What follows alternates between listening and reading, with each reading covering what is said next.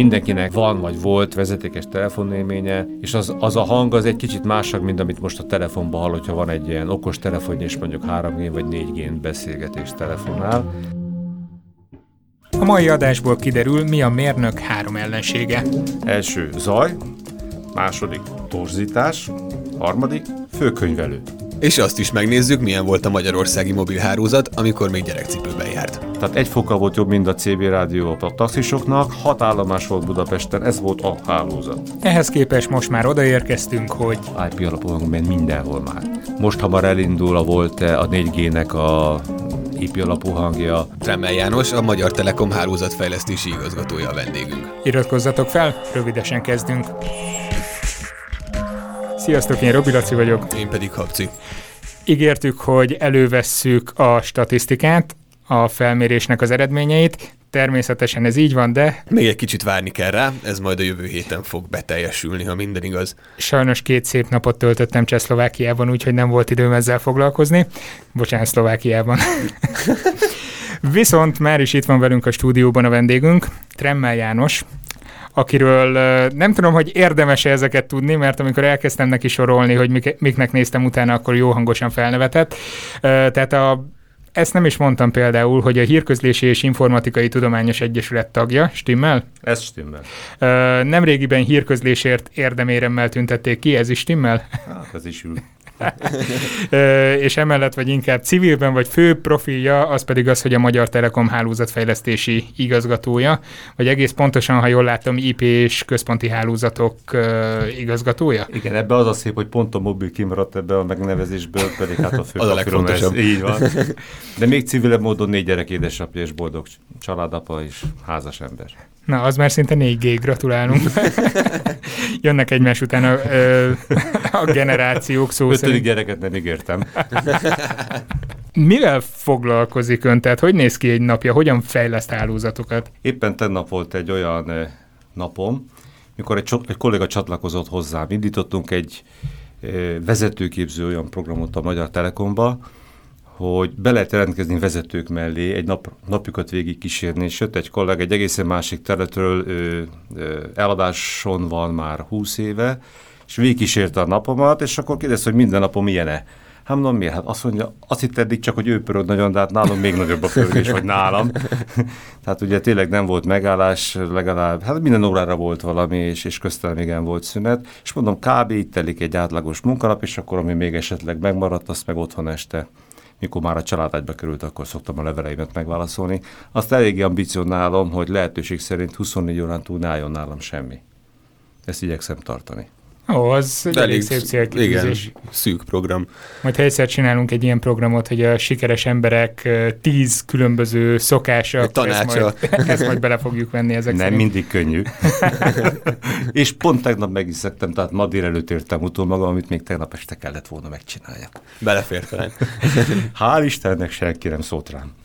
Ha hálózatfejlesztésről beszélünk, akkor mik azok a kihívások, aminek meg kell felelni, meg egyáltalán mi az, amire gondolnunk kell itt technikailag a munkája kapcsán? Messziről indítom a válaszomat, amikor beültem 33-34 évvel ezelőtt az iskolapadba, lehet, hogy már régebben.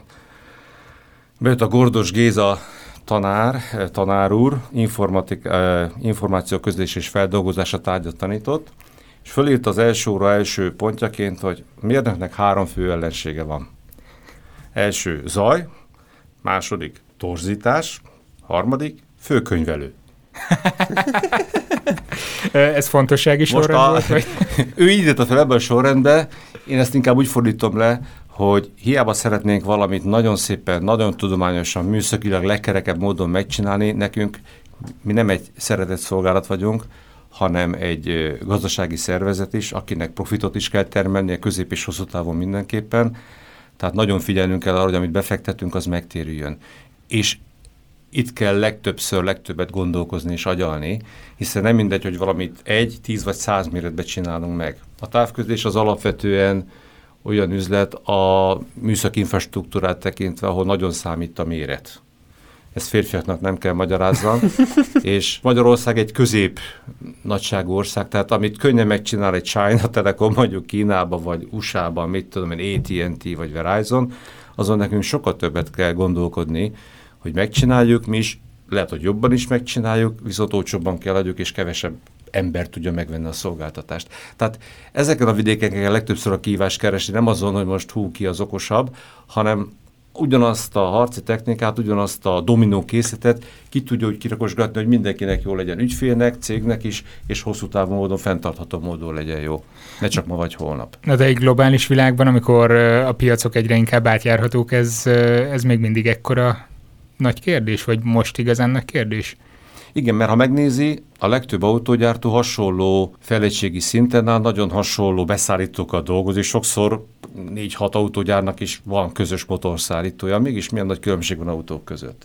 Tehát bár a világunk egyre inkább standardekről szól, uniformizálás folyik minden műszaki termék tekintetében, hiszen ott is egyre inkább a sorozatok, a méretgazdaságosság, robotok által termelhetőség, stb. stb.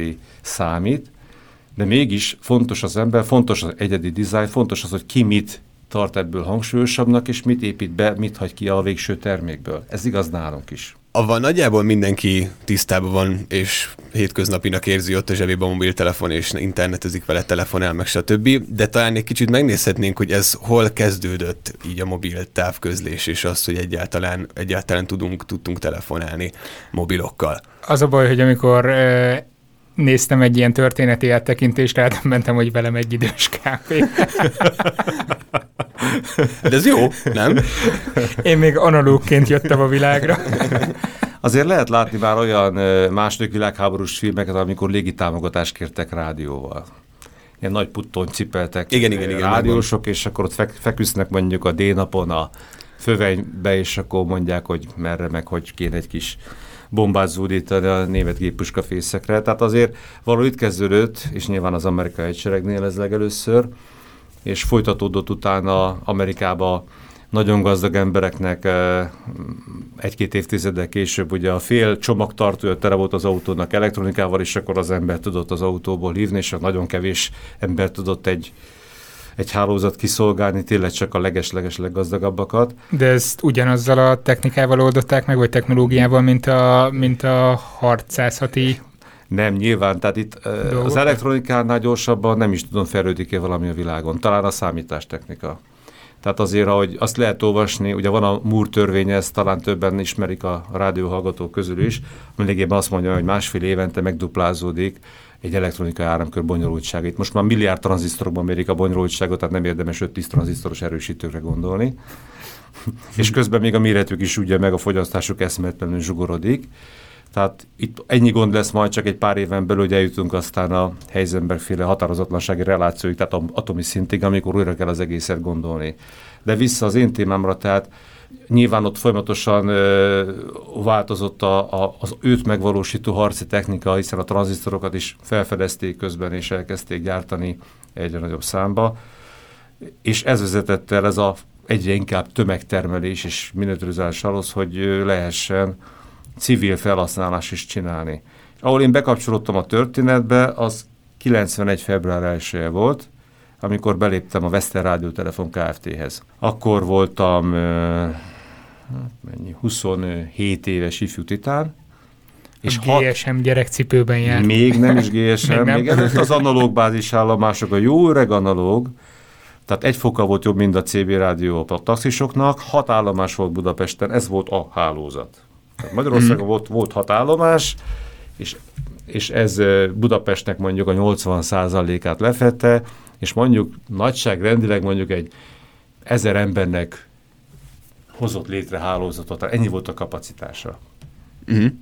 Nem többnek. És akkor ezeknek az embereknek, ha volt két-háromszáz ezer forintja, akkor vehettek egy ilyen szép Ericsson hotline mondjuk, vagy egy motorola ami volt, mit tudom én, 4-5 kiló, nagyobb akkumulátorral biztosan, és hogyha volt még 100, 120 ezer forintjuk, akkor vettek egy gépkocsi beszerelő készletet is, és akkor csomagtartóba beszerelték a, a telefont, meg megfurták a tetőt, és rátraktak egy ilyen 30-40 centis antennát. Ez akkori áron 120 ezer forint. E, igen, igen, tehát ezt vissza lehet számolni, előbb most már milliókban mérnénk ugyanezt a pénzt, plusz elvállalták a, ezek a boldog tulajdonosok, hogy nem csak a kimenő hívásért fizetnek, hanem azért is, hogyha őket hívják, tehát a bejövő hívásért is.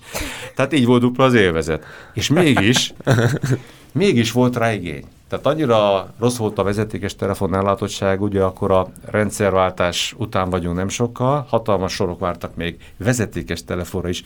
Emlékszem, én magam akkor még vezetékes telefonra vártam, hogy, hogy megindult az érdeklődők hada végül is a Veszter Rádiótelefon Kft. felé, és így érdemes volt, hogy állózatba fektetni, és aztán építettük, emlékszem, Szolnokon, Fejváron az állomásokat, központokat, és így terjedtünk szét az országba, Budapest centrumból kifelé.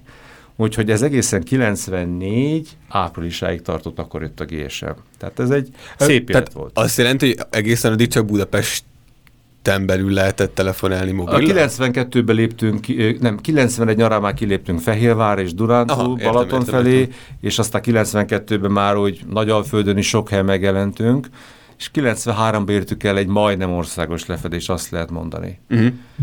De azok azok a kapacitások, amit akkor építettünk, azok elenyészők voltak az, ami most van az országban. De világos. Ez egy hártyavékony réteg volt ahhoz képest, ha most hatalmasnak jégtáblákba képzeljük el a kapacitást. Tehát, hogy milyen vastag volt akkor és most mondjuk ugyanaz a jég. Mondta, hogy akkor jött aztán a GSM, de mi a különbség mondjuk az analóg mobiltelefonok meg a GSM technológia között? Mindenki... Ég és föl, tudom. most, most találom ki egy hasonlatot, tehát mindenki, mindenkinek. Az én generációnak biztos mindenkinek volt fekete bakelit lemeze. Uh-huh. Szép nagy korong, igen. Meg volt, hogy milyen átmérő, milyen fordulatszám. Jön vissza a retróval. Lehet, hogy most már a fiatalabbak is megismerik, igen, mert újra divattá válik, és akkor jó esetben egy 40 perces mondjuk műsor ráfért, szépen rávágták, és lehetett látni tényleg oldalról surló fénybe a barázdákat is, és, és utána jöttek a CD-k, ami sokkal kisebb volt, és akkor azt mondták, jó, hát akkor egy 70 perces műsort ráteszünk, és most mindenkinek van pendrive-ra, és akkor ráteszi ilyenből ezret, vagy amennyit nem szégyel. És a hangminőség is még... szertár podcast adás Igen. És közben még a hangminőség is sokkal jobbra lett. Tehát most azért mondtam ezt a példát, mert ezt valószínűleg majdnem mindenki az otthonában megélte, végigélte, ezt a drámai, töretlen felelőst analógból az egyre digitálisabb megoldásokban. Most már lassan ugye pendrive sem kell, azt mondjuk a felhőbe tárolja, aki akar, és én csak mindig akkor meghallgatom, vagy megnézem, akkor letöltöm, vagy éppen akkor töltöm magamnak, és én nem akarom eltárolni. Tehát valami ilyesmit kell elképzelni a rádió, rádiótelefon terén is. Egyszerűen fogalmazza, a legszűkösebb erőforrás, amivel én az életemben küzdök, az talán nem is a pénz, tehát revidiálom magamat, hanem a rádiófrekvenciák szűkössége. Abból ugye egy van a világban, uh-huh. uh-huh. nulla hertztől határa csillagos ég, és azt eléggé felosztotta minden egyet. A világ is, azon belül minden ország, hogy hol mit szabad, mit lehet csinálni. És amikor elkezdtük az analógot, akkor csak a 450 MHz-es sába volt kiosztva számunkra pár megahertz, ahol, ahol tudtunk úgymond hangvivőket eh, kreálni, és minden vívő egy ügyfelet tudott kiszolgálni. Uh-huh. És azt mindenki beláthatja, hogy adott területen besugárzunk egy vívőt, és az ember azt a vívőt használja Idő beszélgetésre, akkor ott most egy 20-30 kilométerig azon a frekvencián más nem szabad engedni, különben hirtelen áthalások lesznek, és hirtelen nem kettő, hanem négy ember beszélget mondjuk egymással, ami azért nem szokott jó lenni, főleg, hogyha bizalmasabb beszélgetésekre gondolom. És ez mutatja... Igen, igen. Meg van is ilyen kabaré, azt hiszem a belvárosi telefonközpont, ez a haló vasedény. Az NDK Turmix Game, meg a levetőjtős megérkezette már. Hát ez szóval ilyet nem akartunk csinálni, időben. igen. És akkor, akkor jött a nagy ötlet, ugye, hogy a beszédet valahogy össze kéne ö, ö, tömöríteni, digitális formában, nullák egyek alakjába, úgy sokkal kisebb sávszélességen is át lehetne tolni, ráadásul védeni, kódolni lehet, titkosítani lehet, tehát még hogyha ütközés is van, akkor is egyik fél a másikat nem hallja, és akkor így hatalmas mértékben ugyanaz a frekvenciasáv úgymond kitágult számunkra, hirtelen tízszer vagy százszor több beszélgetést tudtunk GSM segítségével átvinni a láthatatlan hullámok segítségével. Tehát ez, a, ez, ez volt talán a legdrámai váltás az életem, amit így megláttam, hogy az első gépben analóg bázisállomásokkal, ha megszakadtunk is, mondjuk létrehoztunk egy egység kapacitást, és utána ugyanannyi hardverrel, ugyanannyi pénzügyi befektetéssel, ugyanannyi állomással százszor akkor a kapacitást hoztunk létre 2G-ben, mikor átéptünk az analógból a digitálisba. És ugye akkor vált tömegtermékké, mert ez engedte meg, hogy hirtelen ne csak a felső tízezer vegye meg, hanem a felső 100 ezer, aztán az 1 millió, és aztán most már mindenki, hiszen most Magyarországon a 110 valány százalék a penetráció, ami azt jelenti, hogy még a csecsemőknek is van statisztikailag egy mobiljuk, és valakinek kettő. Nyilván megjelenik egy piaci igény, hogy, hogy minél több embernek legyen mobiltelefonja, ezt önöknek eh, ki kell szolgálniuk, de hogyan működik globálisan ez a fejlesztés? Tehát ilyenkor eh, ki szól kinek, hogy hello, fejleszteni kéne egy kicsit a mobilgyártók, a mobilszolgáltatók, van valami eh, hatóság, ami elrendeli, hogy, hogy valamit kell alkotni nyilván piaci nyomásra? Itt is mind, szinte minden más területen az üzletérdek leginkább az a profit, az, ami mozgatja a fejlődés fejlesztést. Tehát ahogy látjuk, hogy egyre takarékosabb, jobb motorokat állítanak elő és építenek be autókba, egyre kisebb térfogoton megkapjuk a 100-120-140, sokszor 200 lóerőt, ami 5-10 évvel ezelőtt elképzelhetetlen volt. CO kibocsátás csökken, halkabb, stb. stb. Jobb a karakterisztika, nyomatika. Ahogy nem, nem állnak le például az autók fejlesztésével, és ugyanígy van ez a távközlésben is. Itt is van ugye az akadémiai tudományos szektor, aki már 20 évvel ezelőtt megálmodott bizonyos algoritmusokat, amit akkor nem lehetett lefutatni, mert nem volt elegendő számítási kapacitás, vagy mondjuk szuperszámítógépek futatták, ma beteszik egy intelligens telefonba, ahol 8 processzor ezt vígan eldarálja, megcsinálja, és ami akkor elképzelhetetlen volt, az ma tömegtermék. És tehát szép nyugodtan így a, a tudomány csúszik bele, így mond a civil szférába, és akkor én most nyilván nem térek ki a katonai alkalmazásokra. És ö, valahol ez ö, megállíthatatlan folyamat, mert mindenki szeretné, ha más nem ugyanazt olcsóban hasonló jó minőségben leütani, ha meg mellette még fejleszteni is tudott, akkor úgy érzi, hogy övé a piac. És ez egy ilyen oda-vissza játék folyamatosan, senki nem akar kimaradni, lemaradni, Hát itt nem lehet megállni azt mondom, most hogy készen vagyok. Engem sokszor kérdeznek az ismerőseim, hogy mit építesz még a hálózatom, hogy elkezdtem 20 hány évvel ezelőtt, 26. Nincs még kész? Hanem, hanem ez olyan, mint az emberi test. Tehát mi is folyamatosan úrépítjük a testünket. Én olvastam valahol, hogy 7 évente mindent lecserélünk. Tehát 7 évente az utolsó sejt is elbomlik, és újakat építettünk fel 7 év alatt helyettük és remélhetőleg ezt még párszor meg tudjuk ismételni. De sajnos öregszünk közben, tehát nem biztos, hogy ez a legjobb hasonlat. Én még azért pár ilyen reprodukcióra képes leszek, remélem. tehát inkább egy élő organizmushoz szoktam a hálózatot hasonlítani. Néha gyerekemnek hívom, néha csak egy élő organizmusnak mondom, ahol tényleg sejtek vannak ezek a cellák, a bázisállomások, hogy egy-egy cellát, egy-egy kis lefedett területet hoznak létre, és igazából, hogy egy-kettő mindig áll, de van tízezer hogy folyik a szervezetben a küzdelem, a megújulás, pusztulás és születés. Ez igaz minden nagy hálózatra. Tehát lehet, hogy titkot árulok el vele, de nincs olyan nagy hálózat a világnak, ami hibamentes lenne. És mégis él és működik és fejlődik. Tehát én, ha bemegyek a hálózat központba, nem tudok soha úgy menni, hogy minden zöld legyen. Sőt, Általában. Nem akarom mondani a számát a piros hibáknak, de, de nagyon sok van. És mégis a hálózat fel tudjuk menni, jó állapotban van, köszöni, megyünk előre. Az egy másik dolog, hogy egy csomó embernek folyamatosan dolga van vele, mert valamit elbontunk, valamit hozzáépítünk, és ez minden nap, minden éjszaka folyik. Sokszor éjszaka kell dolgozzunk, ugye, mert nem akarjuk azt, hogy túl sok ö, zavarást vigyünk bele, vagy túl sok embernek Igen. okozunk kényelmetlenséget, ezért nekünk egy ilyen kétlaki életünk is van, és sok kollégám sajnos éjszaka kénytelen dolgozni, fiatal koromban én is sokszor csináltam, ugyanakkor van egy felemelő érzés, hogy éjfélkor szétszedek valamit, és reggel háromra, négyre az működik. Közben mindenki pirosodott, mindenhol, 100 kilométerre, 1000 kilométerre, ahol berendezéseink vannak, égnek a piros lámpák, és az ember elhiszi azt, hogy ez három óra múlva jó lesz. Szóval ezeknek ez egy olyan, ennek van vonzása. Beszélt az előbb nekünk cellákról, igen. Közben felmerült köztünk a kérdés Laciban is, meg bennem is, hogy valójában a telefonunk, amikor megnézzük azokat a kis uh, cellákat. De jó gondolatolvasó vagy, hogy mi merült fel benne. Cellákat, amik jelzik azt, azt, hogy mennyi térerő van éppen a telefonunkon, ez valójában micsoda, és uh, ezt hogy, hogy tudjuk ezt elképzelni? Hát én most az enyémet... Gyorsan elő is kapta a telefonját. most hála Istennek, nem csalás, nem ámítás, öt kis pontot látok bal oldalt fönt, ugye ez mutatja, hogy a készülők mennyi térerőt érzékel. Tehát itt a környékünkön biztos van egy állomásunk elég közel, hogyha itt bent a stúdióban is, ahol azért elég jól árnyékolnak, úgy látom. A készülék szerint maximális térerő van. Azért ezt tudni kell, amikor a készülék kevesebbet mutat, kétségbe nem kell esni. Uh-huh. Egyrészt a készülékek is eltérnek egymástól, tehát ez nem teljesen szabványosított, hogy ki mit jelez ki. Igen, nekem például négyet mutat most. Oké, okay, azért mondom, tehát ez igazából ugye a készülékgyártónak a felségterülete.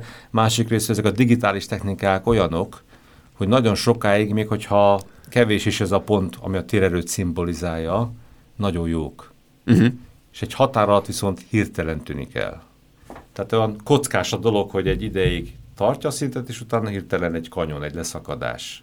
Uh-huh. Az analóg az nem, az egy folyamatos, egyre gyorsuló lejtő, mint egy sípája. Tehát Hogyha... akkor ez inkább csak egy konvenció, hogy továbbra is így jelöljük őket ezekkel Valószínűleg igen, igen, mint ahogy órát is, ha digitálisat csinálunk, ugye sokszor kijelzőnél mindenki a, a, az a régi analóg mutatót, a 12-es számrendszert szeret, és stb.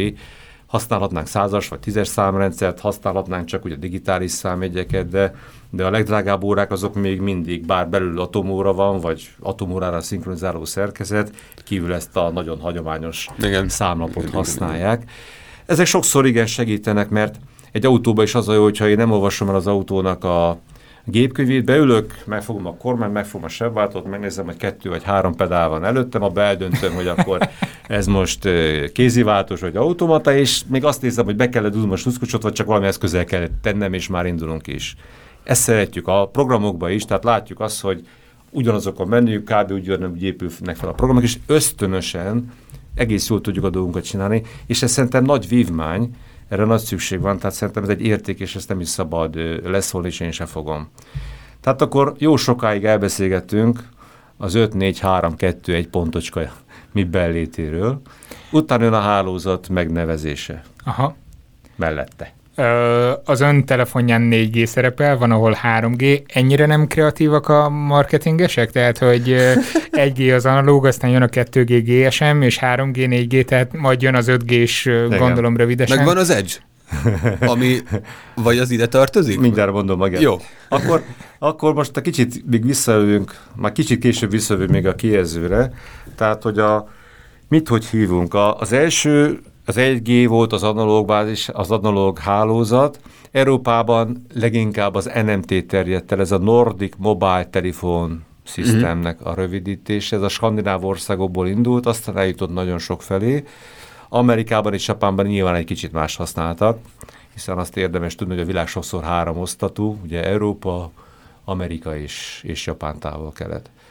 A 2G-nek szép neve volt GSM, Uh-huh. Ugye ennek is van francia, meg angol rövidítése, az angolt azt később kreálták, hogy jól mindenki hangozzon, értse. hogy mindenki értse, igen.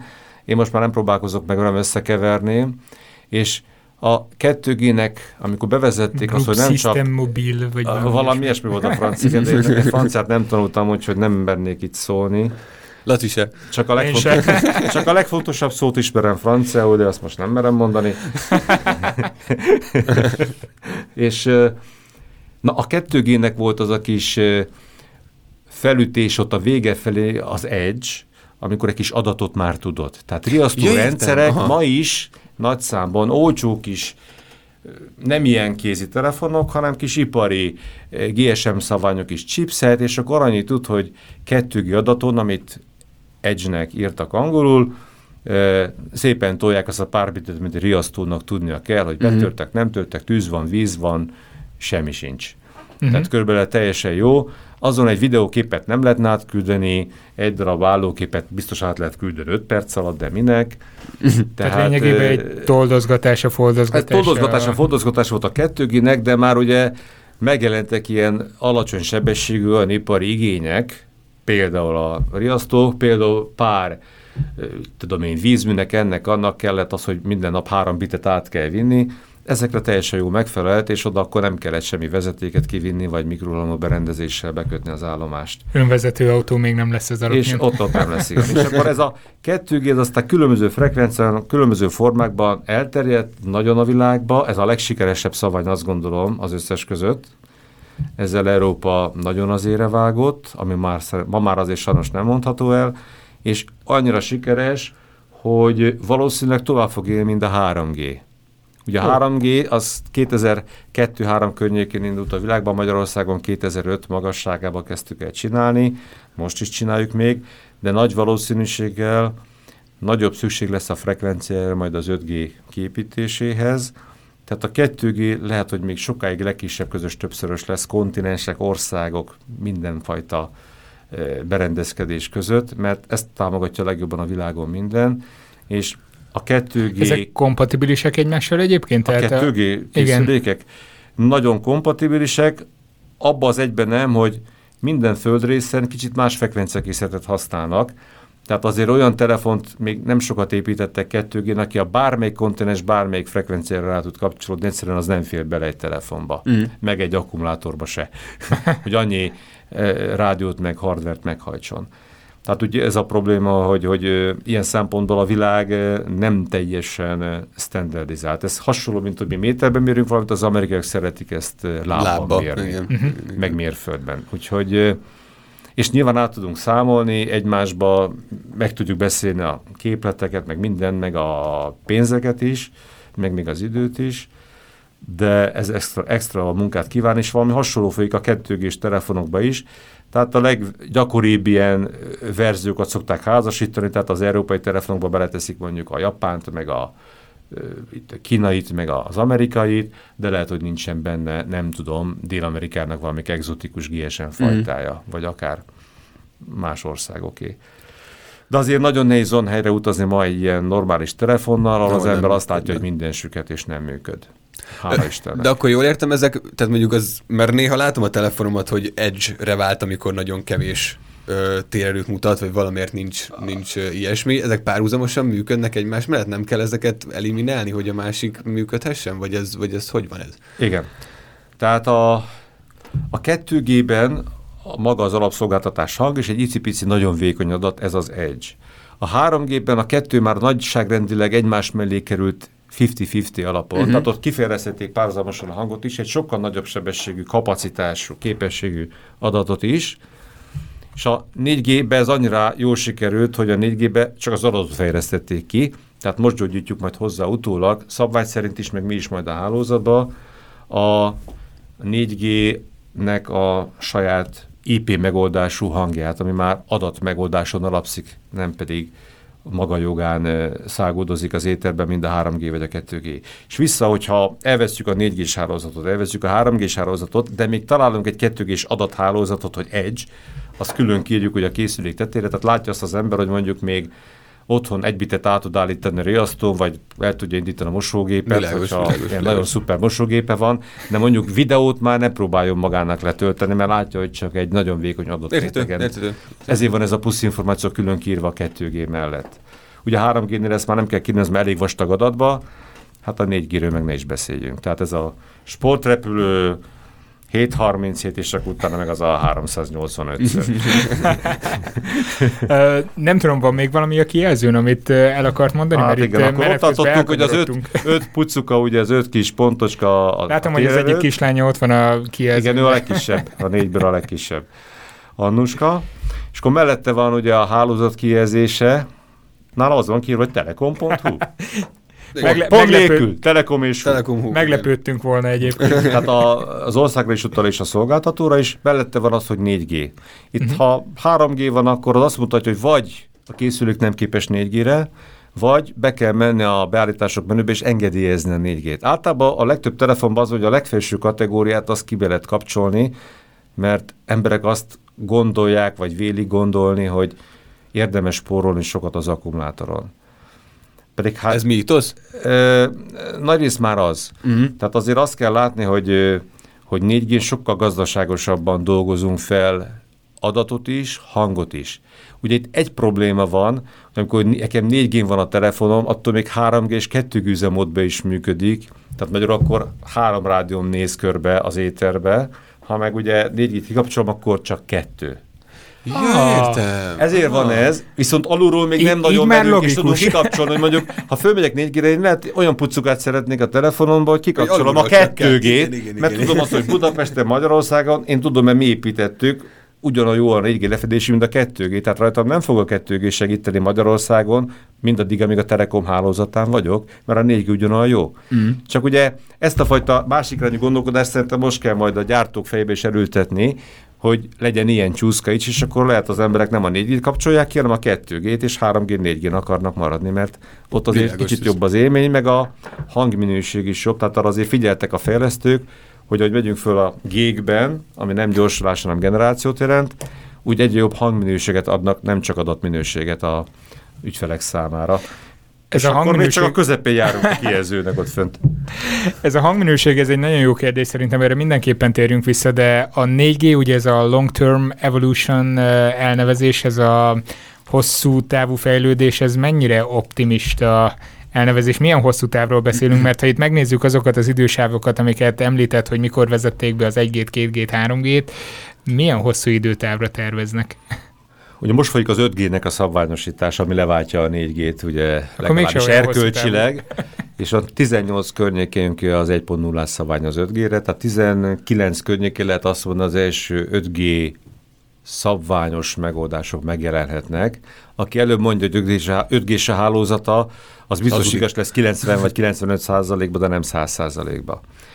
Tehát magyarul itt a hosszú táv elektronikában, meg távközlésben az 5-10 év. Uh-huh.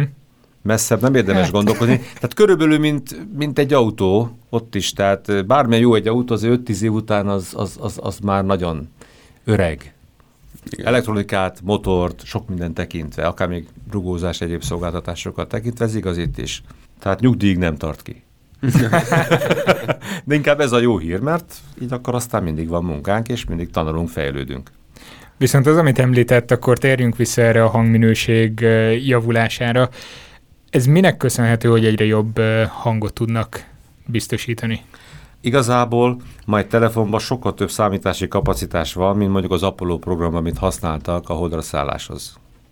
Tehát ez nem Recsegett is a hangjuk, amikor... Igen, az, az, az, az a kommunikáció alig, alig volt, el odáig. de most én a, a, a számítógépet mondom, tehát ugye ott azért nagyon kellett figyelni a súlyra, tehát nyilván nagy számítógépet nem rakadtak be a, a holdkomba, de nem is arról beszélek, hanem a Földön, ami nagy IBM számítógép szolgálta a, a, hold és futatott egy csomó számítás folyamatosan, az nem volt olyan erős, mint most nekem ez a kis telefon itt a kezembe. Pedig az akkor az a high-tech volt, meg ott mindent bedobtak, hogy legyőzzék az oroszokat. Tehát ugye... Nem is fért be az épületbe a igen, igen. legutóbbi szóval... film tanulsága alapján. Néha azt kell mondjuk, hogy a dialektikus materializmusnak volt egy tét, hogy a mennyiség átcsap minőségbe. És ez, ez néha igaz. Tehát ez látszik nagyon a, a számítástechnikában is, amikor egyszer csak olyan képességre teszünk szert, ami addig nem volt. Ugye ennek mérföldköveit könnyebben, tehát inkább példákat mondok, 11-2 éve volt pontosan, nem tudom, mikor a Deep Blue, ugye az IBM-nek a szuper számítógép legyőzte a Kasparovot. Uh-huh. Meg az első meccse Kasparov briánsan nyert. És a másodikon már szenvedett és egy-egy. És, és végül aztán a sorozat végén a, a gép állt fel győztesen. És utána már nem is nagyon akartak emberek géppel sakkozni, hiszen minek? Aztán most olvastam 6-8 hónappal ezelőtt, hogy a a Deep fogó. Mind ja. megverte a Go világbajnokot. Én nem tudok gózni, csak mondták nekem, hogy az egy sokkal bonyolultabb játék, tehát ez a tíz év valóban kellett a fejlődéshez. Csak itt megint egy másik minőség lépett színre, ezt azért elárulnám itt a hallgatóknak. Tehát akkora számítási kapacitásokat építettek be ezekbe a gépekbe, hogy most már nem 10 millió vagy 100 millió gójátékot programoztak be, hanem azt az öntanulás képességet, hogy játszott a gép magával 10 millió partit, nyilván lejátszott a 3-5-10 nap alatt, nem tudom mennyi, és utána készen állt bárkivel bármennyit játszani. Nem kellett bele játékokat táplálni, mert az összes variáció... Begyakorolta. Hát Igen. be tudta gyakorolni egy gyerek, igen, a járást, vagy a biciklizést, vagy mi magunk is, ahogy tanulunk. Csak az ő ideje sokkal inkább összesűrűsödik, mert annyira gyorsan tud tanulni. Tehát, mint hogyha én egy, úgy olvasnék egy könyvet, hogy kinyitom, becsukom, elolvastam. Kinyitom, becsukom, elolvastam. Ugye akkor azért sűrűn kéne könyvtárba járnom. Visszatérve akkor a hangra, ha már... Na és ez történik a hanggal is. Csak egy pontot Hogy a mondat végére, igen. De, hát ezek után nehéz megszólalni. hangot találni. De tudok hangról még többet is mondani. Szerintem beszélgessünk egy kicsit a hangról, mert ez De egy olyan újdonság, mondok, ami mostanában mondok is. Tehát eddig ez volt a... Kerül elő. Ez volt ugye, a, amit talán jobban érzékel bárki is, és akkor azért a hangról annyit, hogy mindenkinek van, vagy volt, vagy még igen, korábbról, vagy mostan is vezetékes telefonélménye, és az, az a hang az egy kicsit másabb, mint amit most a telefonban hall, hogyha van egy ilyen okos telefonja, és mondjuk 3G vagy 4G beszélgetés telefonál. Tehát azért azt kell látni, hogy a hangot a távközlésben mindig mindenki megpróbálta tömöríteni. És ez megint csak ízlés kérdése, hogy mi az a hangminőség, amit én még jónak gondolok. Tehát említettétek az Apollo program, hogy nagyon lehetett hallani, hogy na, akkor a sas leszállt, meg hogy kislépés az embernek, ugye nagy ugrás az emberiségnek, azt alig lehetett érteni, annyira gépi robotikus volt, és időnként a zaj vagy a torzítás elnyomta, ugye? Emlékezzünk a mérnök ellenségeire. azért azok időnként beje, beje, bejöttek a képbe. De ez azért volt, mert a főkönyvelő nem engedélyezte a magasabb igen, igen, igen. Hát azért Amerikában is volt egy pénzügyminisztérium, és ne felejtsük el, vietnámi háborút vívtak, és idegháborút is vívtak. Mm-hmm. És mhm. mellette mellékesen 400 ezer ember dolgozott az Apollo programon. Vitte a pénzt. Visz, igen.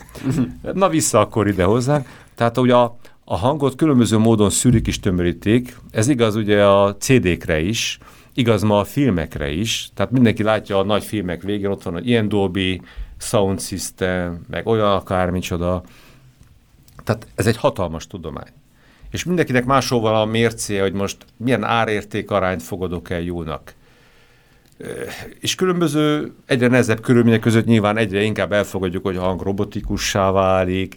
Már nem fontos, hogy meg tudom különböztetni, hogy férfi vagy nő, de még azt halljam, hogy mit mond az információ fontos, és nyilván az űrhajózás egy ilyen biznisz, hogy akármilyen messze van, és akarom tudni, hogy mit mondott nekem. Az, hogy fiú vagy lány, az kevés bizgalmas, hogyha egy ilyen tudományos kísérletben vagyunk együtt. Meg úgy még, is tudjuk, kik mentek fel. Még nekünk civileknek azért nagyon nem mindegy, hogyha egy rendezvú beszélünk meg hölgy ismerősünkkel, akkor azért mégis hát élvezzük a hang csicsergését. Vagy ő vagy a bátyja vette fel a telefont. Nem, igen, jó, jó eldönteni, hogy kivel beszélünk, igen, mert akkor legyorsan lecsapjuk. ha beleszólt. Halló! Na, és, és ugye ezek mind fejlődnek menet közben. Tehát egyik dolog az, hogy digitalizáljuk a hangot, de a másik, hogy hogyan. Mint ugye a filmeknél is egyre hatékonyabb kodolásokat látunk. Tehát most már egy, egy egész estés, két órás filmet egy-két gigabájtba simán be tudnak kódolni, és jó minőségben egy lapos tévé lejátszok, és azt mondjuk, hogy nagyon jó, lát, nagyon jó volt, nem kell hozzá 50, mint egy egész, eh, nem is DVD, hanem ez Blu-ray disk. Ugyanez a hangra is igaz. És ebbe mind az elméleti tudomány sokat fejlődött, mik azok a részletek, amiket el lehet dobni, és nem veszük észre, amit meg nem dobtunk el, az hogy lehet leghatékonyabban bekódolni. Most itt azt kell tudni, hangra és filmre bármire igaz. Minél hatékonyabban, minél kisebbre összetolok valamit, összetömörítek. Annál többet kell számolni, hogy azt össze tudjam így rakni, és annál többet kell számolni, hogy ezt ügyesen ki tudjam bontani és helyreállítani. Tehát azzal fizetünk a kis sávszélességét, a kis átviteli sebességét, ami fontos a rádiózásban, mert a spektrumból kevés van, ugye ezt uh-huh. mondtam, hogy nekem abból van legkevesebb, hogy viszont sokkal többet kell számolni a bázisállomásnak is, meg a mobilnak is. Ezért van az, hogy ezekben a mobilokban már sokszor négy vagy nyolc processzor dolgozik. Ezért is. Nem azt mondom, hogy csak ezért, de ezért is. Tehát igazából, amit a legelején mondtam, hogy számítási kapacitás és nyerserő, az szinte minden, az élet minden területén itt is igaz. És az adatot, az így feldolgozott hangadatot, azt hogyan továbbítják? Itt most arra szeretnék rátérni, vagy arra rákérdezni, hogy ha minden igaz, olvastam önnel egy, illetve nem ez igaz, csak ha minden igaz, azt mondta ebben az interjúban, hogy egyre inkább az IP alapú hangátvitel felé tolódik a világ. Hát igen. Ez ugyanaz a nagy változás, hogy mondtuk, hogy analóg és aztán digitális lett a bázisállomás, meg a rádiórendszer, vagy a fekete korongból egy CD, és utána most már MP3, vagy még fejlettebb tömörítésű fájlok. Ugyanez igaz, megkerülhetetlen. Ez lesz a, a legkisebb közös nevező IP alapú hangon, mindenhol már. Viberen, Skype-on, most hamar elindul a volt a 4G-nek a IP alapú hangja. Ez a, ez a voice over. Voice over LTE, igen, itt még az LTE-t a Long Term Evolution megőrizték ebben a szóban. Kikerülhetetlenné vált, hiszen az látszik, hogy az adat mindent visz, és mondjuk így az első killer applikáció, ugye ezt mindig kerestik, mi az első killer applikáció, ez a voice, a hang lesz. Mert még jó sokáig, amíg nem lesz gondolatátvitel kettőnk között, leginkább az egymás személybenézés és hang lesz az, ahol legszemélyesebben tudunk kommunikálni. Tehát ezt valószínűleg sosem, sosem. Következő évtizedben még nem fogják kihagyni a távközlés eszköztárából, viszont ezt egyre hatékonyabban és egyre jobb minőségben akarjuk átvinni. Ez nagyon furcsa, hogy nem videó irányba mennek. Úgy hallottam, hogy egyébként régen ebből Japánban elég nagy bukás is volt, hogy bevezették volna a videóhívást. Úgy szerették volna csinálni? Igen, hogy majd itt mindenki videófonál. Hát ma is minden telefon képes rá, tehát ma is be lehet kapcsolni nyugodtan videóhívást, tehát emeletileg csak igazából az egy annyira intim dolog már, hogy ezt egy utasarkon, vagy kocsmába, vagy akár még olyan munkahelyen, ahol többen vannak egy szobában, hát ez, ez, ez, ez nagyon személyes. Talán egy nappaliban lenne való, amikor az ember leül a kanapéra és beszél a szeretteivel mondjuk vasárnap délután, de akkor ezt meg már egyszerűbb egy nagyobb tévéképernyő vagy egy laptop képernyő megtenni, mint egy kis telefonén. Tehát itt, itt érzem én leginkább a, tehát az emberi pszichikumnak egy egyfajta védekezése. A másik ugye, hogyha én nem látom másikat, kevés bizgat, de ő se lásson engem, mert közben bármit csinálhatok, ugye? Ezt valljuk be azért, hogy néha bukás veszélye fenyeget. Mondod, hogy igen, igen, figyelek, drágám, és közben lehet, hogy írod a leveledet, intézed az ügyedet, vagy, vagy éppen tudom, mással vagyok. Igen. Szóval, hogy ez, ez nem műszaki kérdés, hanem hogy mit bír, vagy mit szeret az emberi psziché. Ez teljesen rajtunk múlik emberekkel. És mi az a tényező, ami miatt az IP alapú hangátvitel jobb, mint a idézőjelben hagyományos? Ugyanaz, amit már elmondtam a frekvenciáknál is, hogy miért jobb a digitális az analógnál, hogy 20 akkor a sebessége ugyanazt a minőséget produkálja. Tehát ugyanabba a, a vastag csőbe be tudok pumpálni 20 annyi hangot, ráadásul ezeket egymáshoz képest el tudom hmm. különíteni, letitkosítani, hogy egymást se hallják, meg senki se hallja, meg senki se tudja megfejteni, tehát úgymond csak előnye van, nem hátránya. Ez a fajta képesség, mint amikor egy autóba azt mondják itt, hogy nem kell egy 300 kilós motort beletenni, hogy tudjon 500 lóerőt, hanem egy, mondjuk egy 30 kilós kis dobozka tudna az 500 lóerőt, akkor mindenki azt rakná be az autóba, hiszen megsporoltunk 240 kilót, nem kell gyorsítani, lassítani. Önmagában ez hatalmas fejlődést okoz abban, hogy kevesebb az üzemanyagfogyasztás, a szennyeződés, jobb a gyorsulás, stb. Hát valami ilyesmikre kell ilyenkor gondolni. Egyszerűen ellenállhatatlan, tehát nincs semmi ok, amiért ne ezt tegyük, és ráadásul, mivel mindenki erre teszi a voksát, ezt fejleszti, ezek dőlnek le a gyártószalagról. Tehát ez termelik milliárd, tízmilliárd a sorozatokba. Ez, ez lehet, hogy Ilyen egy kicsit... lapkák jönnek. Ez, ez lehet, hogy egy kicsit visszakanyarodik egy korábbi kérdésemhez, tehát tök jó, hogy most bevezetik önök ezek, ezt a 4G hang hívásszolgáltatást, vagy ezt a voltét, de készülékek vannak már hozzá? Egyre több jön. Vannak is, és lesznek is. Nyilván ez is úgy érkezik, mint sok minden más újdonság. Először a felső szegmensben, aztán a felső közép, és később a közép kategóriába jön be. Most én azt gondolom, hogy a közép-felső közép határán billeg valahogy milyen készülékek tudják a voltét. Tehát, hogyha ma vesztek egy telefont, vagy szeretnétek venni egyet, nézegetitek ugye a webshopokat itt ott, ott hogy hol miért, mit adnak, ott azért már nagyon sok telefonba, egy középkategóriás telefonban ezt feltüntetik, hogy volt-e képes tehát azt gondolom, hogy ez ma már nem elérhetetlen, nem állom, de nyilván sok ki fog eltenni, mire a legtöbb embernek volt-e képes telefonja lesz. Hiszen látjuk a hálózatba, működnek 15 éves telefonok még a hálózatunkba. Tehát valaki úgy vigyázott a telefonjára, nézni, hogy... Persze, ülne, ülnek benne a központban, és De minden, minden készüléknek van egy egyedi, az, egyedi azonosítója a világban, Ugye, De világos, akkor vissza lehet keresni. És abból vissza lehet keresni, hogy akkor milyen hmm. gyártó, mikor gyártott, melyik évben milyen sorozat volt, igen, így nagyon vissza lehet keresni. Hiszen, hogyha valaki le is akar tiltatni, vagy ellopták, akkor ezekre ugyanúgy szükség van. És akkor így látjuk, hogy 15 éves telefonok működnek még, és jó minőségben. Ezek csak 2G tudnak. Hát ezért is mondom, hogy a 2G az, az egy nagyon szívós fajta. Szóval nem szabad lenézni, tehát ő a nemzet napszámosa, én azt mondom most. Ha most önre bíznánk, hogy megmondja, hogy mi lesz a mobil távközlés jövője, merre felé húzná be a, az irányokat? Hát én erre egyrészt nem vállalkozom, mert nem vagyok övendőmondó. Azt látom, hogy a felül sajnos, sajnos, hál' Istennek, majd meglátjuk, gyorsul vagy gyorsul. És ezért nagyon nehéz jósolni.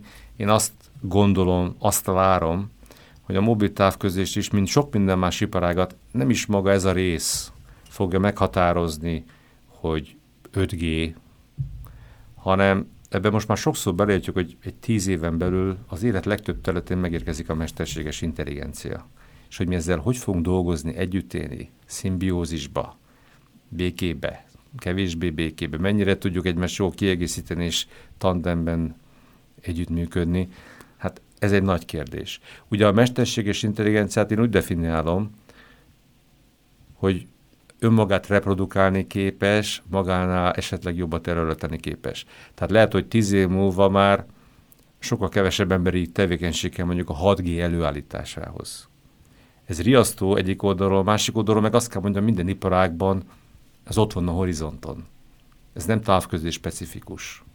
Ezt nem a távközlés hozza, de mégis ezt adtam legfontosabbnak az összes között, mert ezzel minden ember fog találkozni. Az is, akinek nincs mobilja. Akkor másik formában. Szóval ugye ma is már kibekapcsolható mobilokba ezek a digitális asszisztensek, akikkel elkezdhettek beszélgetni, Igen, tanítani. igen. Döbbenet, hogy mi lesz itt is két-három éven belül. Tehát most ugye nem győzzük a passzfördöket írogatni, hogy azonosítsuk magunkat. A telefonunknak, aztán még száz másikat kell tudni. Tehát lassan mindenki száz fizikai kulcs helyett, száz ilyen logikai kulcsot hordoz a fejébe, vagy valahol az erszényébe, ugye, és mindig tudni, hogy most a négyes kulcsot vele. kell e felé, nyolcast afelé. Pedig szoktam mondani, én egyedül is megismétetlen vagyok a 7-8-9 milliárd emberből. Miért nem engem ismer, minden zár meg? És az Ah, az idő nincsen nem, messze. nem nem rossz gondolat. Hát nézzel rám a telefon, rám tud nézni, ugye? Hallja a hangomat, két másodperces mintát hall rólam, és akkor még azt is ki tudja találni, hogy jó vagy rossz kedven van. Miért nem ezt használjuk? És innen már csak egy lépés, hogy elbeszélgessünk, és még egy lépés, hogy telefonon keresztül is akár belépjek úgymond a felhőbe, és beszélgessek, sakkozak, bármit csináljak, egy nagyon okos deep mind-dal. Hát szerintem erre térjünk akkor majd vissza néhány év múlva, vagy önnel, vagy pedig valamelyik neurális hálóval, aki eljön Járjon hozzánk. hozzánk. Vagy betoljuk egy kocsival ide. Köszönjük szépen, hogy eljött hozzánk. Én Köszönjük is szépen. köszönöm. Mindjárt jövünk a hírkvizzel, ne menjetek sehova.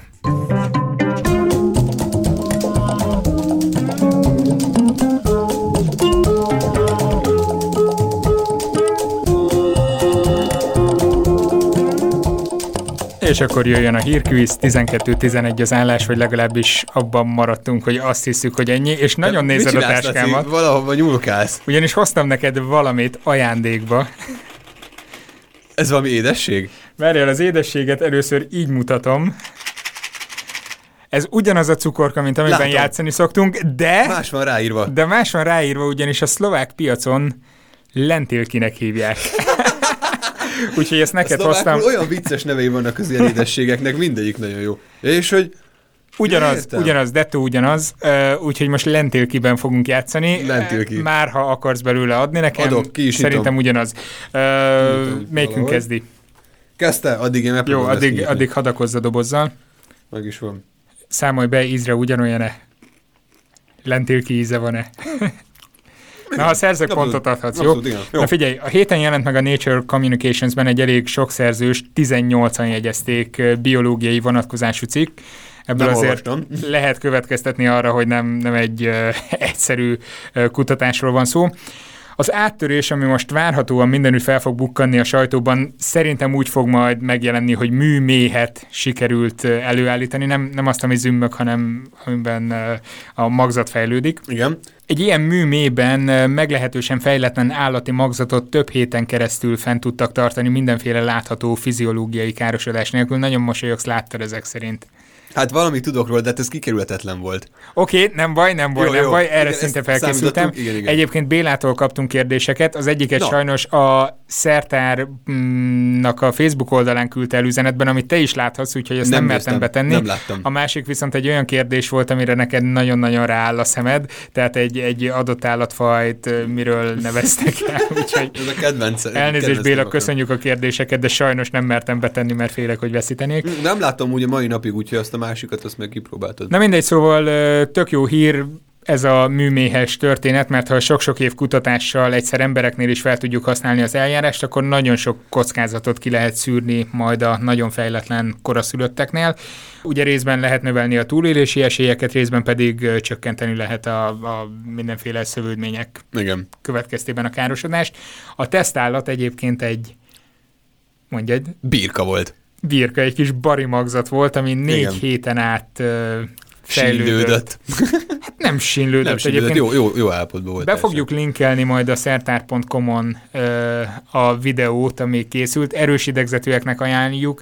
Kicsit nekem olyan hatású volt, mint amikor a ö, élelmiszerboltokban ezeket az előre csomagolt ö, Csak nem volt így húsokat. kivákumozva belőle a levegő, hanem még úgy volt Hát benne. pedig rá is tapadt ez az áttetsző. Igen, igen, igen. Szóval ilyen, le- ilyen science fiction filmekben lehet ilyeneket látni. Kicsit bizarr volt. Féltem attól, hogy látod ezt a hírt, de Mhm. mindenképpen fel akartuk így dolgozni, vagy én fel akartam, mert hogy ezt többen jeleztétek, hogy tök jó, amikor. Igen. feldolgozzuk az aktuális tudományos híreket.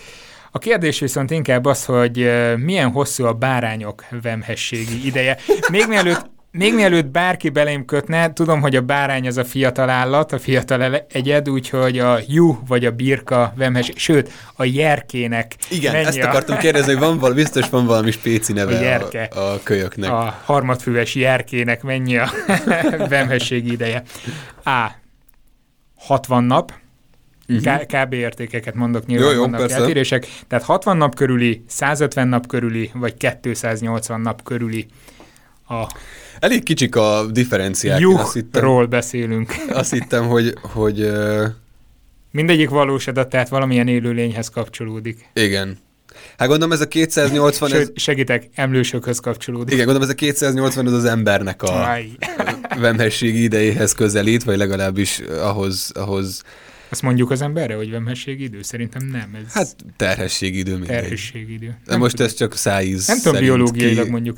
Ö, jó, tehát az biztos, hogy azt kizárnám. A 150, az a 60, ez nagyon kevés, hát ez lényegében két hónap nagyjából. Biztos, hogy valami olyan ennél kevésbé fejlettebb. Figyelj, élőlény. gondolj bele abba, hogy ez egy áttörő hír volt, tehát hogy négy héten keresztül, egy hónapon keresztül fent tudták így tartani. És láttad gondolom a videót, hogy milyen fejlettségi... Igen, hát Szintet megjelölem a ért el ez a 150-et bari. akkor viszont Aha, tehát azt mondod, hogy 150 napig körüli. ott van a, a anyamében, a A jerkemében, juhmében. a jerkemében ott van a, a kisbari. Tehát 150 Igen, napot- mert elég fejlett volt, de ahhoz meg fejletlen, és még ott volt sok ideig. Ja, igen, 150 Egyébként az az érdekessége ennek a mének, hogy ez, ez testen kívüli fel, Ja, tehát ezt- olyan, ezt mint egy inkubátor, eddig, csak egy, igen. csak egy Igen, zárt igen, igen. rendszerben zajlik, tehát így ki lehet szűrni mindenféle légúti fertőzéseket, meg ilyeneket. Tehát 150-et B, megjelöltek. megjelöm a B-t. B. Most a 280 nap, Az mégse az ember. az az ember. Jó? A 60 nap is egy hozzánk közel álló élőlényhez kapcsolódik, hozzád is közel áll, Kutya. így van. Tényleg, ilyen 60 rövid a kutyának. a kutyának a vemhesség ideje, hát 50 valahánytól 60 érdekes. valahányig. És 150 nap körül. Igen, hát erre jól van, vártam, hogy végre kimond. jól van 12-12 12. az állás. Annyira most nem örülök. Na mindegy, halljuk a te kérdésed. Ja, ja, igen, tényleg. De Annyira Viszont amiért ilyen jó pontot kaptál, adjál Adok, már nekem egy Adok, lendülkét. adok, adok, tessék. Bocs, de vegyél ki belőle nyugodtan. Oda kiszórom. Köszi. Előkeressem az enyémet. Kérdezted úgyis, hogy lesz állatos kérdés, mert azokat úgyis szeretem, ez így szegről végről az. Igen, azért, azért kérdezzük ezeket, mert amikor készülünk a hírekre, akkor mindig puhatolózunk, hogy állat van benne. Hát, Az emberszobásúakra egy közös dolog jellemző.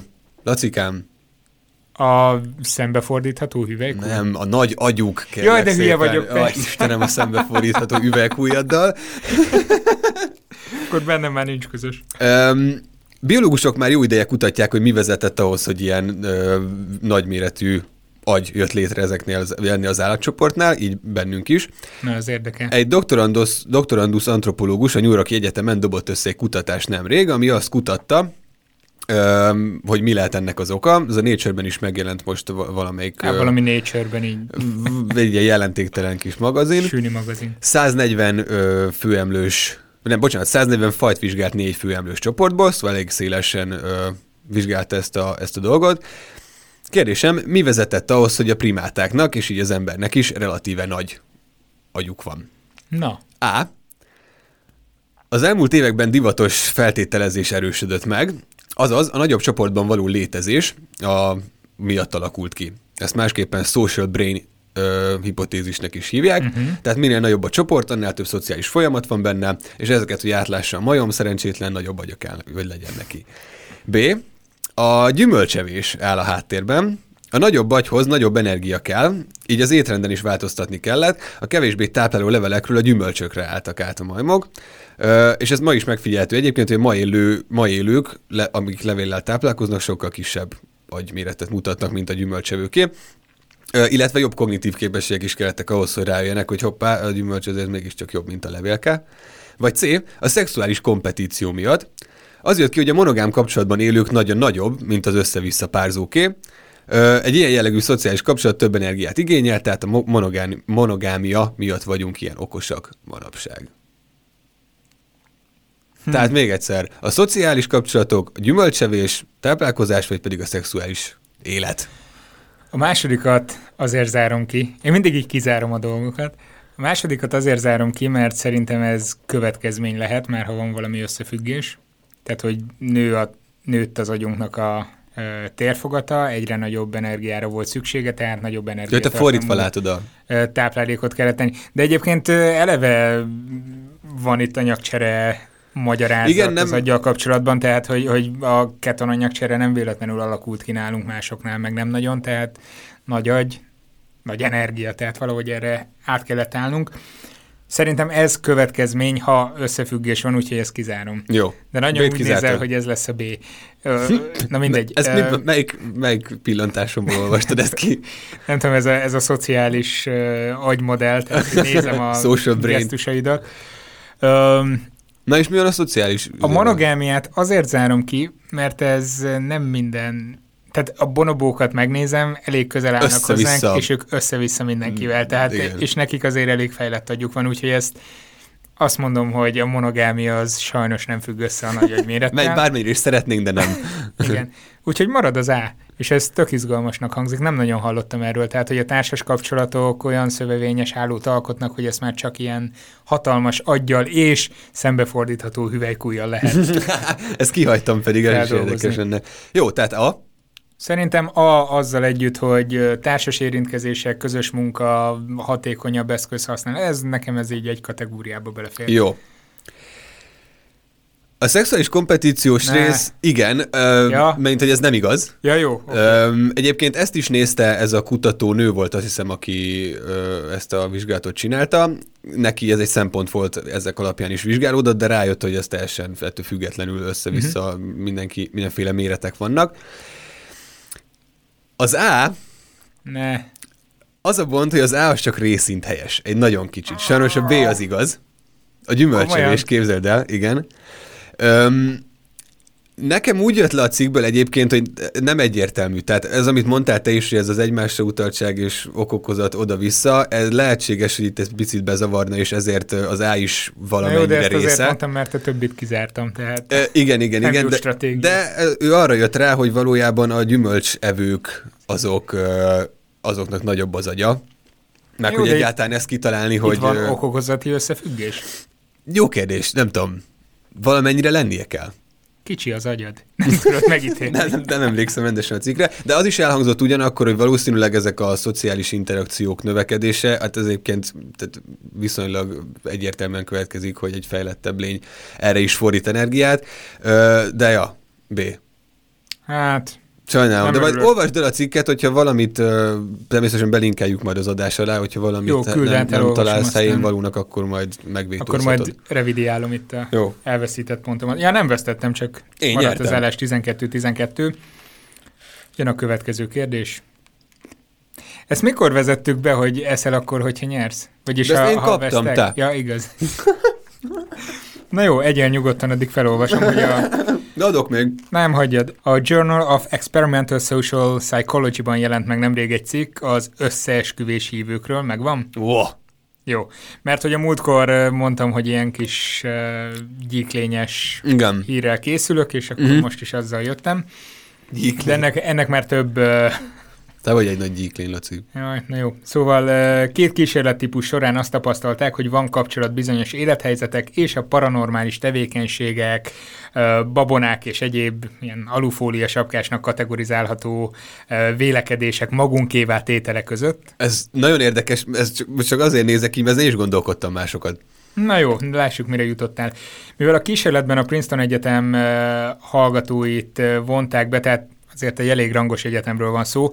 Nem véletlen, hogy Ellen Coleman, aki a kutatásokat vezette, azt állapította meg, hogy a megfelelő körülmények fellépése esetén bármelyikünk belezökkenhet az efféle gondolatmenetbe. Tehát nem arról van szó, hogy hogy nagyon flúgosnak kell lenni ahhoz, hogy valaki higgyen igen, igen. a nem tudom, gyíklények háttérhatalmában. Viszont milyen helyzettel mutatnak korrelációt a konspiracionoid gondolatok? Ezt én találtam ki ezt a szót, és ki sem tudom mondani. A. A társadalmi kirekesztettség érzésével, Igen. tehát a magányossággal. Az eddigi példaképeinkben, idójainkban való csalódással. Igen. Vagy a C. Apró mindennapos bosszúságok gyakori ismétlődésével. Tehát bírságok, pénztárca elvesztés, stb. Ú, bírságom volt az utóbbi időben, de nem láttam ufót. Lehet, hogy nem volt elég bírság. Tehát azzal mutatott összefüggést, hogyha az embert magára hagyták, kizárták csoportokból. Igen. Nyilván ezt meg tudják teremteni különböző pszichológiai kísérletekben ezt az érzést, vagy olyan hatást generáltak, amikor a példaképeinkben, idoljainkban Csalódott, csalódunk, csalódott, akire igen. eddig felnéztünk, olyat tesz állítólag, amit nem gondoltunk volna, és ez a csalódás vezet oda, vagy pedig olyan bosszúságok ö, gyakori érzetével, tehát lehet, hogy megbírságolnak, de ha te ezt nem érzed ö, úgy, hogy ez, ez folyamatosan Vagy sújt téged, nyilván erre megvannak a technikák, hogy hogyan tudják ezt éreztetni veled, akkor Ez nagyon érdekes. vagy-e hajlamosabb arra, hogy A másodikat én azt nem is tudom, hogy egyáltalán hogy kerül ide. Tehát egy ilyen csalódottság érzet vezethet, ráadásul valami idolban. hát gondolj bele egy, jó, nem akarok túl sok részletet elárulni a kutatásról, de Ugyan miért?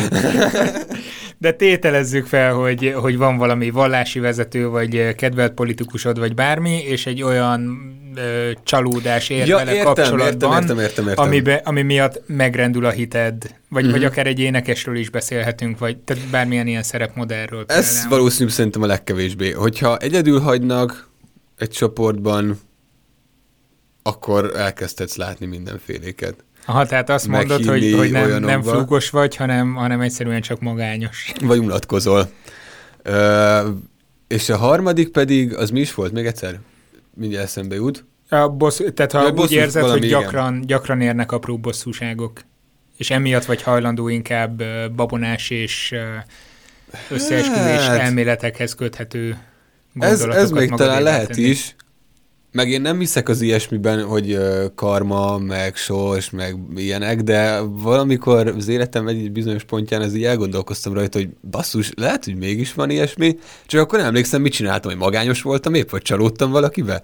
Vagy Ha. valami... erre- Á, De gondold el, hogy egy olyan pszichológiai kísérletet állítanak be, ahol neked ezekről be kell számolni, és bizony meg tudnak erősíteni abban, hogy hát ez sokkal gyakoribb, mint másoknál előfordul. Megjelölöm a C-t. A C-t, tehát apró mindennapos bosszúságok gyakori ismétlődésének az érzése vezethet oda, hogy elkezd hinni a gyík lényekben. Igen.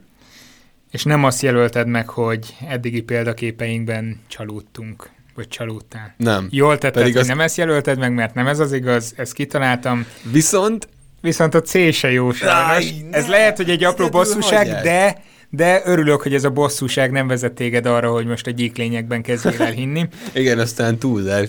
Ugyanis az a helyzet, hogy korrelációt véltek felfedezni a magányosság, a társadalmi kirekesztettség, illetve a De ebben mondjuk van valami, úgy sincs mit csinálj, ott ülsz egész nap egyedül, unatkozol, téged magadra nem hagynak.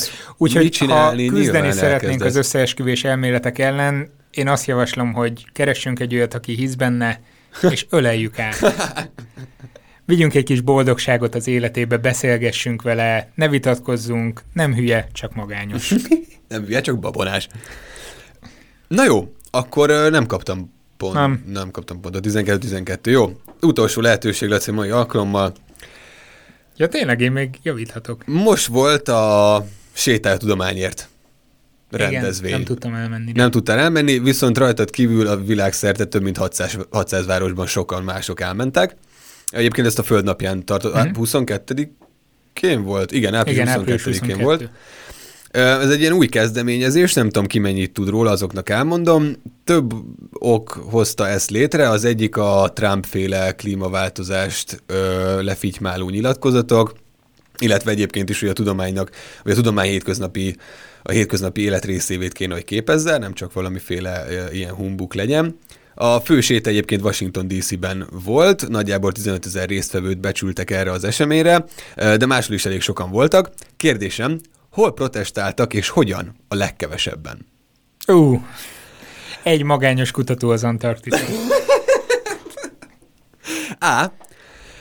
Egy szibériai kutatóállomásra jelentkezett be egyetlen kutató, egy több hónapos periódus tölt most éppen ott, aki Facebook Live-on jelentkezett be, nyilván nem tudott, vagyis úgy akarta ö, ezt a sétát, hogy körbesétálja a kutatóállomását, de, de nagyon rossz idő volt, ezért nem ment végül ki, és ott a szobájában valamiféle dolgot Aha. csinált. B. Vietnámban, Ho Chi Minh városban hat résztvevő vett részt ezen a dolgon. Ők Twitteren jelentkeztek be, de sajnos róluk csak ennyit lehet tudni, semmi más, más info nem érkezett. Vagy pedig C. Az északi sarkra három kutató sétált, több mint 140 mérföldet egyébként, és azt tervezték, hogy ott maradnak az északi, északi sarkon ezen a, ezen a dátumon, tehát április 22-én, de sajnos el kellett jönniük amiatt, mert hogy elkezdett olvadni a jég. Ez mekkora fricska lenne. Igen. Ezt jelölöm meg. bármelyik, bármelyik nem, lett, nem tudom egyiket se kizárni, tehát miért ne lehetne Szibériában a fickó, miért ne igen. lehetnének a vietnámiak, ez nagyon tetszik, különösen azért, mert az első benyomásom az volt, hogy valami nagyon hideg helyen igen, igen, igen, igen. És tudod, én mostanában nagyon magányos vagyok, és kezdek hinni látni a dolgokat. Igen. hogy bizony itt ilyen spirituális dolgok is közre játszhatnak, úgyhogy... Na jó, az elsőt ezt kitaláltam, ez a szibériai kutató, ő nem létezik, vagyis lehet, hogy létezik, akkor bocs, de hogy én nem láttam, hogy ő létezett volna ezen. Ez a Vietnámon én jót szórakoztam, mert ez igaz, tehát hogy ők tényleg ott voltak hatan. Igen, Ho Chi Minh városában, nem tudom, mit csináltak, vagy, vagy egyáltalán ez hogy alakult ki, viszont a C az igaz.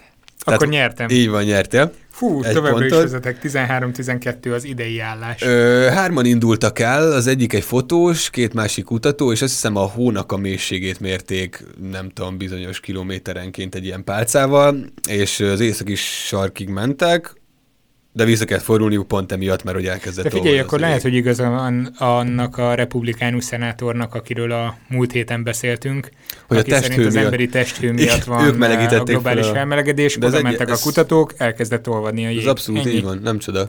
Nem szabad oda menni. No, hát ez, ezt a hírt is be fogjuk linkelni a szertár.com oldalon, ahol megtaláljátok egyébként az adásnak a leíratát, nem szó szerinti leíratát, de azt, Majd hogy nem. melyik rész hol található, ezzel is könnyítjük azt, hogy eh, megtaláljátok azokat az információ morzsákat, amire éppen szomjaztok. Úgyhogy menjetek a szertár.com-ra, illetve a Facebookra, YouTube-ra vagy Instagramra, ott is lehet követni minket. Megtaláltok minket mindenütt, ha pedig podcast alkalmazást hallgattok, akkor hagyjátok hozzá a szertárt, hogy minden héten szombaton automatikusan megjelenjen a készüléketeken az aktuális adás. Sziasztok! Hello!